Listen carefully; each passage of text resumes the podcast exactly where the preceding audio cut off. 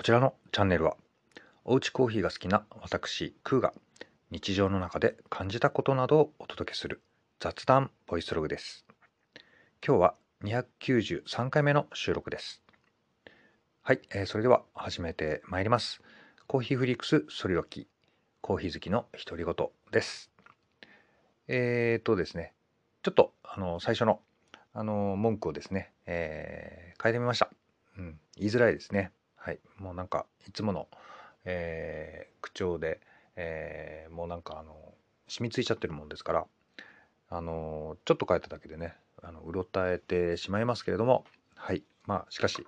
えー変化は、えー前進、ということでですね、はい。えーまあ、懲りずに続けていきたいと思います。はい。えーということで、まあ、コーヒーを、え一応ね、おうちコーヒーを歌っておりますので、え今日もコーヒーを飲みながら、えーお届けをしていきたいと思っております。はい。今日のコーヒーはこちらですね。もう早速飲みながらお話をしていきたいと思います。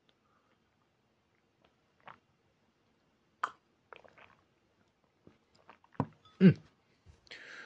味しい。えーっとですね、えー今日飲んでいるコーヒーは、えー初めて買いましたね。えっと、最近お気に入りの、えー近所の、えースタバですね、スターバックスで、えー豆を買いまして、えーっとですね、そちらのケニアという豆をね、え買って、えそれをですね、アイスにしていただいております。はい。うん、この夏にぴったりの爽やかな酸味といいますかね。はい。またアイスが合いますよね。うん、美味しい。えーっと、まあ、あの、あと半分、冷蔵庫で、あの、冷やしておりますので、明日の朝ね、またキンキンに冷えた状態で、えー飲めるかと思うとね、ちょっと楽しみですね。えーまあ、ちょっとね、あの、コーヒー豆、あの、切れちゃったので、えーどこか買うとこがないかなと思って、えー思案してましたら、まあ、スターバックスが、あのー頭に浮かんだもんだからですね。そういえば豆売ってるなと思って、えー買いに行ってきました。はい。で、えー実はあんまりあのよそのコーヒー豆を買うということに慣れていませんで、えー、と今まではですねだいたい 100g 単位で、え買ってたんですけど、えスターバックスではですね基本のあの容量が 250g でどうもお店には並んでたみたいで。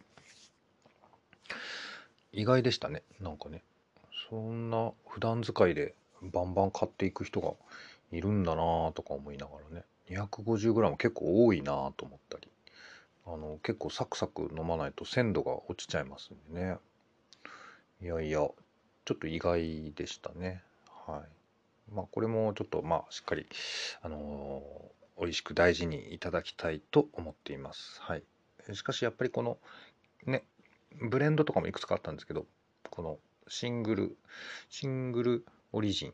とか言ったりしますっけね。はい。このケニアのお豆はとても美味しいですね。初めてだったんであのどんな感じかもわかんないしあのエチオピアと、えーケニアでねちょっと迷ったんですけど、まあ、私の好みということまあどっちも好きなんですけどね、まあ、その日の好みということで、えーケニアにしましたけれども、えー前回はねあの別の、まあ、豆だったんですけどあのドリップのちょっとこうレポートみたいな感じでねお届けをポッドキャストしたところだったんですけどえーちょっと最近調子がいいですね。はいペーパードリップのねえーなんか前回すごい美味しくて何かをこう掴んだ気がしたんですけどどうもねあれあのその後いろいろ考えたんですけど油温ですね。お湯の温度っぽいなっていうことにちょっと気がついてちょっとこうトゲトゲした酸味がねあの気になってたというかまあ美味しいんですけどそれがねなんかこうちょっとこううん掴んだものがあるというんですかね。なんて言うんでしょうね。よくわかんないですけど。あのまあなんか自分で言っててかっこよくもないですけども。はい。まあとにかくはい。やっぱりあのお湯の温度って結構やっぱ味に影響するんだなっていうことを改めて感じた次第ですね。はい。なんではい。この1週間ぐらいはなんかそういうのをもう気にしながらはい。あんまりこううん沸きたてカンカンのお湯じゃなくてまあちょっと油温を調節しながらはい。なんてことにもこう試みたりとかですね。まあしてますかね。なんかうまくまとまりませんけど。はい。まあそんな感じでね。はい。あのまた、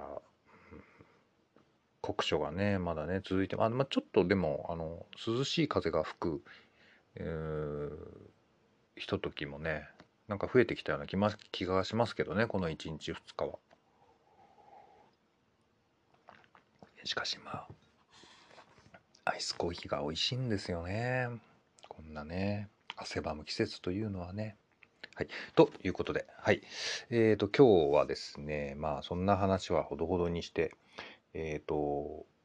まあなんか最近の近況とかなんかふと思いついたこととか思い出話とかまあふらふら話をしていこうと思うんですよね。はい。まあまずですね前回あのちょっとご紹介をした、えーまあ文庫のあの話なんですけど、えー辻村瑞希さんの「噛み合わない会話とある過去について」という短編小説をですね、えー短編集をはいあのこちらの短編集を、えー読んでみたんですよ、まあ、全部は読んでません。はい。途中まで読んだんで、まあ、その感想などをつぶやいていけたらと思っているんですけれども改めて、えー辻村瑞希さんは1980年2月29日生まれの山梨県出身で、えーまあ、代表作には「つなぐ」であったり「鏡の古城」えースローハイツの神様」派遣アニメ等々ということですね。はい。まあ、超ベストセラー作家と言ってよろしいのではないでしょうか。はいでもってですねこの、えー短編小説集「噛み合わない会話とある過去について」というのなことなんですが私これちょっと予備知識全くなしで、はいえー買って積んでおりました。はい、でその短編集のですね最初の方の、えーその1「鍋ちゃんの嫁」という話とそれから「パッとしない子」というねこの2つの短編を今読んだところでしたね。はい、で、えー感想としてはですねやっぱりねすごくあの面白い、はい、やっぱ面白い作家さんだなって改めて思ってでまあ感想で言うとですねうんやっぱりうんなんだろうな。こう後から来る辛さと言いますかね。はい。まあ広い意味で言うとホラー小説っていうのかなうん。ちょっと、まあ、人間って怖いなっていうね感じのお話が2つ、えー続いておりましたね。あんまりまあネタバレになるとあれなんで内容についてはねそんな触れませんけれども、まあ、本当にうんそうだな子供の時とかに感じてたうんなんかちょっとこう、えー人の怖さとかね、うん、まあふと感じるうーうんなんかそういう日常みたいなものをうまく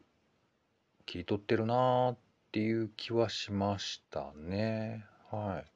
まあこの鍋ちゃんの嫁なんていうのは、まあ、さらっと読んでる分には、あの、まあ、なんていうかな、平穏な話というかね、何もこう、動きも何もなく、はい、スルッとこう、読めちゃう話ではあるんですけど、後々、こう、尾を引くようにね、あ怖いなっていうね、うん、とこもありましたしね。うん、まあこんなもんですよやっぱりね。自分の子供の時とかにこう照らし合わせてね。うんなんかあ甘い思い出、えー苦い思い出ね。さまざまなものがちょっとこう込み上げてくるような、そういえば自分はって思ったりする感じでしたね。はい。もうちょっとゆっくりまた噛みしめて読んでみるとねまたいいかもしれませんしちょっと他の作品もまた時間をえーかけてねあの読んでいけたらいいかなというふうに思っております。ということでまあひとまず、えー、噛み合わない会話とある過去について、えー、についてね途中までのレビューでしたね、はい、ちょっと大げさですねレビューというには。はい、えー、それからまあそれをですねこう読んでいて、まあ、私はふとこう学生時代のことなんかをね思い出してたりしたんですよ。はい、でね、まあ、この数日、まあ、パッと思ったこと、はい。まあ、直接は つながりはないんですけどこの本とはね。あのー、ビックリマンシール、はい、というのがね小学校のほんと低学年ぐらいに、まあ、流行ったんですよ。はい。でそれ自体はねそんなに思い出深いこともないけどまあでも世代的にはドンピシャっていうか、まあ、今の子供たちのねあのまあ、いろいろあると思うんですよね。時代によってね妖怪ウォッチだったり虫キングだったり。今は何なんだろうな、うん、いろいろそのちいかわとかね、うん。まあ、あると思うんですけど、まあ、そんなやっぱりものの一つとしてビックリマンブームっていうのがあってでまあそのどうでしょうね僕らがそのビックリマンっていうもののこのこう大きな流れあのもうこう大流行したもんだからそれにこう乗り遅れないようにしないといけないぞっていうふうにちょっと気づき始めるのがですね、えー、第3弾ぐらい以降だったんじゃないかなと思うんですよ。はい、この第3弾って何かっていうとあのビックリマンってそのキャラクターがこうリリースされる要するにこのクールというか時期というかね第1弾第2弾第3弾というふうにこうどんどんどんどん木が更新されていくんですよ。でですねあのまあ言ったらこうビックリマンビックリマンシールの第1弾の、まあ、ヘッドっていうんですけどねあのそうというのがえー、スーパーゼウスなんですよね。スーパーゼウスっていうキャラクターがいてもうこんなの持ってた人なんていうのはもう言ったらもう神扱いですよね。神様。はい。もう羨望の眼差しですよ、まあ、いろんなトラブルが起きるぐらいの社会現象だったんですけど。で第2弾がシャーマン・カーンで何だったっけな？第3弾がセント・フェニックスでとかいうふうにしてね。そのまあ要するにまあそういうふうに第1弾第2弾第3弾っていうふうにあのまあ品物が入れ替わっていくんですね。で新しい弾第4弾が出るぞとかいうふうにしてまた学校で話題になると、まあ、いうことなんですけれども。でまあそうやって乗り遅れずに一生懸命ねビックリマンチョコを買ったりしてまあ、夢中になりましたよねやっぱりね。でもやっぱりねそのなぜかそういうのが集めるのがすごくうまい子っていうのがいてうんやっぱりそのこうキラキラシールをね、まあこういっぱいこうスクラップして持ち歩いてるわけなんですよ。はい。でまあそうこうしてるとですねやっぱりその加熱するブームの中でそのビックリマン関連商品とかね他社がこう追随していろんなそういう新商品を投入してくるんですけどではそこで我々が通過したものっていうのがドキドキ学園っていうのがあったんですよね。あんまりですよね。びっくりの次はドキドキ会みたいな感じなんですけどドキドキ学園とかそれからねガムラツイストっていうのがあったんですよね当時、まあ、ビックリマンはチョコレートなんでガムラツイストガムだったんですよね。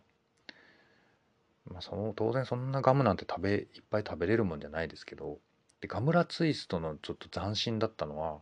シールが2枚重ねになっていてハグとパワーアップするっていうねなんかちょっとこうお金のかかった作りでしたね。やっぱ後発はやっぱり頑張ってましたね。でそのガムラツイストっていうお菓子から派生して今度はラーメンバーっていうのが出るんですよ。はい。まあそんな風にしてこうビックリマン騒動っていうのはこう続いていたんですけど、えー、ふと気づくんですよ。そのまあそういういっぱいキラキラシールを持っている子が羨ましいなと思って一生懸命買い漁るんだけど買い漁っても買い漁ってもどうもスーパーゼウスはもう手に入らないっぽいぞっていうことに気がつくんですよね。あの、いつかこうスーパーゼウスを超えるムーブメントが第5弾第6弾第10弾というふうにしてなんかこうでそれを僕がこうねなんていうか僕の手の届くところにね、うん、現れるんじゃないかと思っていたんですがやっぱりですねビックリマンの頂点はやっぱり第1弾のスーパーゼウスなんですよね。はい。その栄光はね、もうなんていうか戻ってこないんです。はい。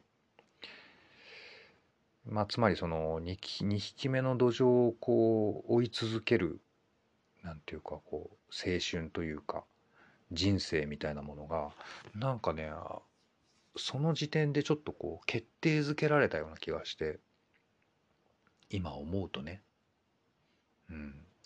なんかそっからのような気がしますね。はい。ドラクエの1は通らずにドラクエの3でようやくあのまあこうブームに乗っかってみたりね。はい。ファイナルファンタジーは通ることがなくとかね。えー、セガサターンを買ってみたりとかね、うん。まあ、ゲームだけじゃないんですけども、まあ、なんとなくそういうその、うん、第2波に常に乗り続ける人生というかねはいまあそんなうんまあ人生のこの虚しさみたいなものをふと今思い返してみ、えー、たりもするところなんですけどね。まあでもそれも含めてなんか楽しい子供時代だったのかなっていうふうにもまあ思いますけどね。はい。ということで、なんかよくわからないんですけど、はい、そのちょっとビックリマンのことをね、最近、まあ、思い出したなっていう、まあそんなお話でした。はい。えー、それからですね、めちゃくちゃ珍しいことなんですけど、CD を買いました。はい。えー、これがですね、まあ、ちょっと前の作品になるんですけどね、はいまあ、洋楽なんですよね、はい、ロックグループのアルバムなんですけど、えー、ブリンク182というグループの、えー、カリフォルニアっていうアルバムを、えー、買ったんですね。これが改めてクレジットを見てみると2016年リリースのアルバムなんでもう結構前の話なんですよね。まあ、早いなーって思うんですけどはい。まあ、この Blink182 っていうグループは、まあ、2000年前後ぐらいからね、あの非常に人気のある、あったグループなんですけどね。はい。アメリカのグループなんですけど、えっ、と、3枚目に出したあのオリジナルアルバムで、エニマ・オブ・アメリカっていうアルバムがあるんですけど、これがすごい爆発的にヒットして、本当夢中になりましたね。はい。で、まあ、その次のアルバム、えー、Take Off Your Pants and Jacket っていうアルバム。まあどっちもね、ふざけてるアルバム名なんですけど、ちょっとまあおちゃらけてるキャラだったりして、すごいこう陽キャっていうか、まあそういう意味でもね、ちょっとこう異彩を放ってたグループなんですけど、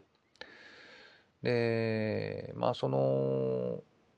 グループがね、えっ、ー、と、5枚目のアルバムでセルフタイトルアルバムを出すんですよね。ブリンク182っていう。でそのリードトラックの Feeling This っていう曲があって、ここでね、ガラッと曲調を変えてくるんですよ。で、まあその時ね、なんかこう、うんなんていうのかな、えっと、ちょっとこう、私なりにちょっとこう、乗り切れない感じがあって、あの、いい曲なんですよ。でその頃ね、まあ、そういうちょっとこうなんていうのかなそうさっき言った陽キャっぽいこうあのバンドイメージが、まあ、このギターのトムっていうメンバーがいるんですけど、まあ、この人がサイドプロジェクトをやったりとか、まあ、その辺のあの音楽の感じとか見てるとなんとなくまあ納得するんですけど、まあ、ちょっとこうダークに変わっていくんですよ。はい、それがまあこう出てきたぐっと舵が切れてきたっていうのがこの、えー、2003年のねセルフタイトルアルバムになるんですけどでまあだからってわけじゃないんですけどまあそのくらいをねすごくこうピークにあのもうそもそもそのアメリカのなんていうかこう、えーと、US チャートみたいな音楽チャートみたいなものからあのロック音楽っていうのがあのなんていうのかな。いなくなっちゃうんですよね。はい。うん、まあちょっとタイムラグあるかもしれませんけど、うん、まあやっぱりほら人間誰しもやっぱ秋が来ますからね。やっぱこうトレンドの波とかいろんなものがあるわけなんですけど、まあ、なんとなくねそういうのと合わせてこのブリンクのっていうグループもあのー、まあこうメインの、あのー、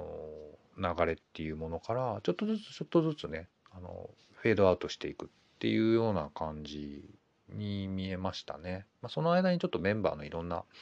あの活動とかもあったっていうのもあるとは思うんですけどね。はい、ということでなんか私もちょっとこうやっぱりこのグループから遠ざかってたんですよ。はいえー、それからですね、えー、その次のアルバム「ネイバーフッツ」っていうアルバムが出て、えー、でその次のアルバムなんですよねこの「カリフォルニア」っていうアルバムが。はいえー、なんでまあ2003年のセルフタイトルアルバムから数えると13年経ってたんですね。やっぱ明らかにこうリリースの感覚もやっぱこう伸びてますよね。はい。で、えっ、ー、とですね、この13年経ったっていう、まあ、一つのうんと理由としてあのさっき言ったギターで、まあ、そのオリジナルメンバーのトム・デロングっていう、